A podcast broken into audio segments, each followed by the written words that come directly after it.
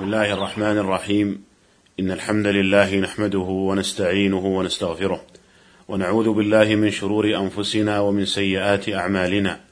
من يهده الله فلا مضل له ومن يضلل فلا هادي له. وأشهد أن لا إله إلا الله وحده لا شريك له.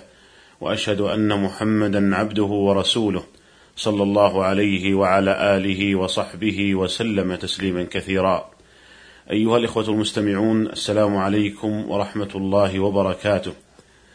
لا يزال الحديث موصولا عن صلاة التطوع، وحديثنا في هذه الحلقة عن صلاة الضحى، وقد وردت أحاديث كثيرة عن النبي صلى الله عليه وسلم في الحث على صلاة الضحى. قال الحافظ ابن حجر رحمه الله: جمع الحاكم الأحاديث الواردة في صلاة الضحى في جزء مفرد. وبلغ عدد رواة الحديث نحو عشرين نفسا من الصحابة. ومما ورد في ذلك ما جاء في الصحيحين عن أبي هريرة رضي الله عنه قال أوصاني خليلي صلى الله عليه وسلم بثلاث صيام ثلاثة أيام من كل شهر وركعتي الضحى وأن أوتر قبل أن أنام. وفي صحيح مسلم عن أبي الدرداء رضي الله عنه قال أوصاني حبيبي صلى الله عليه وسلم بثلاث لن أدعهن ما عشت. بصيام ثلاثة أيام من كل شهر وصلاة الضحى وبألا أنام حتى أوتر. وفي صحيح مسلم أيضا عن أبي ذر رضي الله عنه عن النبي صلى الله عليه وسلم قال يصبح على كل سلامة من أحدكم صدقة. والسلامة هي العظام المنفصل بعضها عن بعض. ثم قال فكل تسبيحة صدقة وكل تحميدة صدقة وكل تهليلة صدقة وكل تكبيرة صدقة وأمر بالمعروف صدقة ونهي عن المنكر صدقة. ويجزئ من ذلك ركعتان يركعهما من الضحى. وهذا الحديث من أظهر الأدلة على أن سنة الضحى سنة مطلقة وفيه رد على من قال إنها سنة تفعل أحيانا ولا يداوم عليها أو أنها سنة لا تفعل إلا لسبب من الأسباب فإن قوله عليه الصلاة والسلام يصبح على كل سلامة من أحدكم صدقة وفي رواية عند مسلم خلق الإنسان على ستين وثلاثمائة مفصل على كل مفصل صدقة والمعنى أنه مطلوب من الإنسان كل يوم ثلاثمائة وستون صدقة بعدد مفاصل عظامه شكرا لنعمة الله تعالى. وهذه الصدقة لا تنحصر في صدقة المال بل كل ما يقرب إلى الله تعالى فهو صدقة. ولذلك قال فكل تسبيحة صدقة وكل تحميدة صدقة وكل تهليلة صدقة وكل تكبيرة صدقة وأمر بالمعروف صدقة ونهي عن المنكر صدقة. ويجزئ عن هذه الصدقات كلها الثلاثمائة والستين ركعة الضحى. ولهذا قال عليه الصلاة والسلام بعد ذلك ويجزئ من ذلك ركعتان يركعهما من الضحى. وهذا يدل على فضل ركعتي الضحى وأنها تجزئ عن ثلاثمائة وستين صدقة. ومعلوم أن أكثر الناس لا يستطيعون أن يأتوا بهذه الصدقات كلها الثلاثمائة والستين فيجزئ عنها ركعة الضحى. وهذا دليل على أنها سنة مطلقة دائما أي يسن أن يأتي بها كل يوم.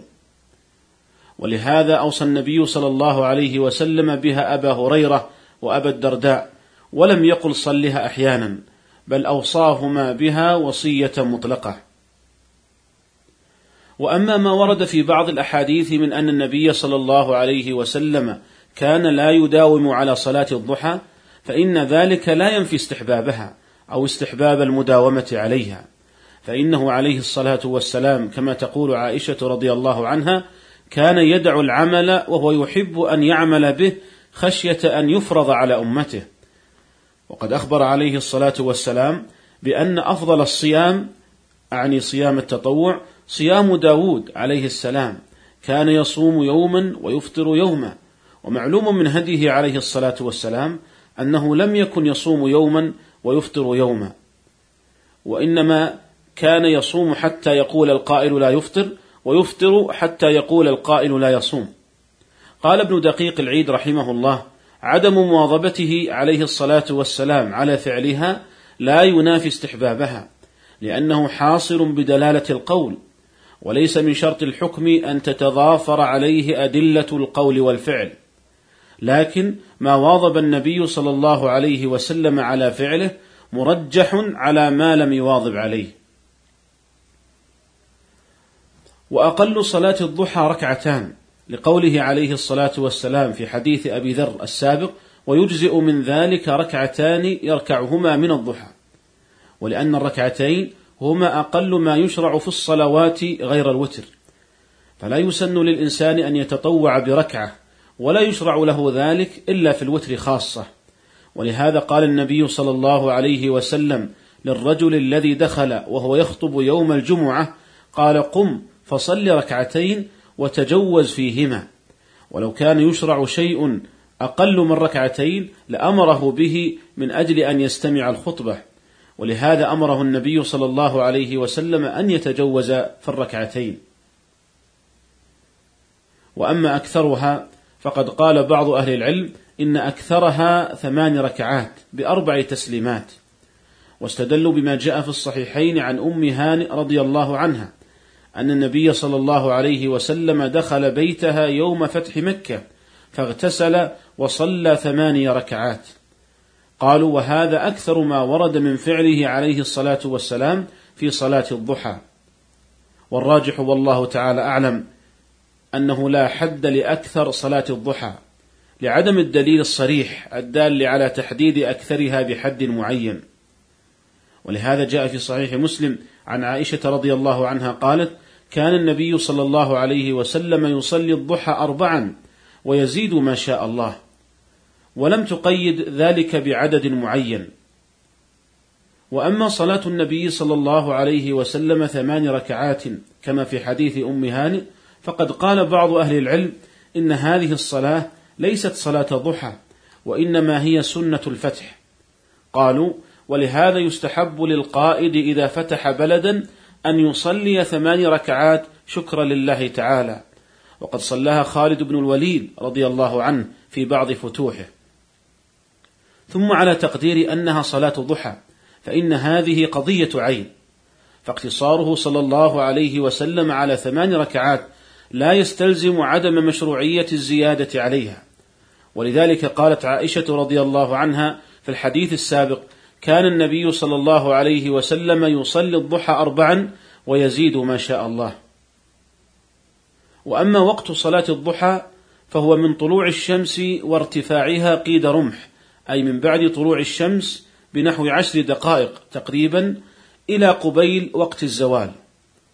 وإنما قلنا إلى قبيل وقت الزوال ولم نقل إلى الزوال لأن ما قبيل وقت الزوال هو وقت نهي ينهى فيه عن الصلاة. كما جاء في حديث عقبة بن عامر رضي الله عنه قال ثلاث ساعات كان رسول الله صلى الله عليه وسلم ينهانا أن نصلي فيهن أو أن نقبر فيهن موتانا حين تطلع الشمس بازغة حتى ترتفع وحين يقوم قائم الظهيرة حتى تميل الشمس وحين تضيف الشمس للغروب حتى تغرب. وقائم الظهيرة يكون قبيل الزوال بنحو عشر دقائق تقريبا. وأفضل وقت تفعل فيه صلاة الضحى هو آخر وقتها لما جاء في صحيح مسلم عن زيد بن أرقم رضي الله عنه أنه رأى قوما يصلون من الضحى فقال أما لقد علموا أن الصلاة في غير هذه الساعة أفضل.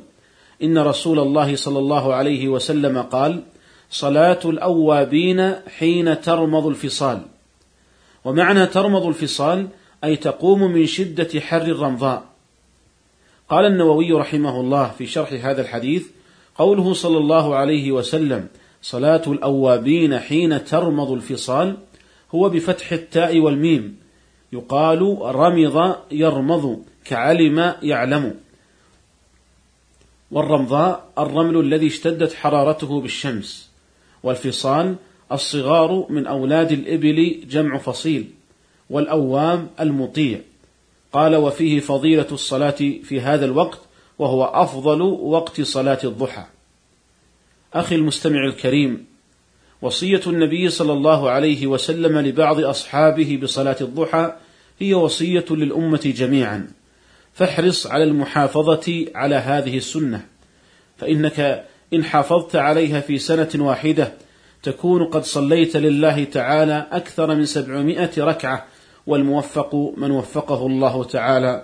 وإلى الملتقى في الحلقة القادمة إن شاء الله. والسلام عليكم ورحمة الله وبركاته.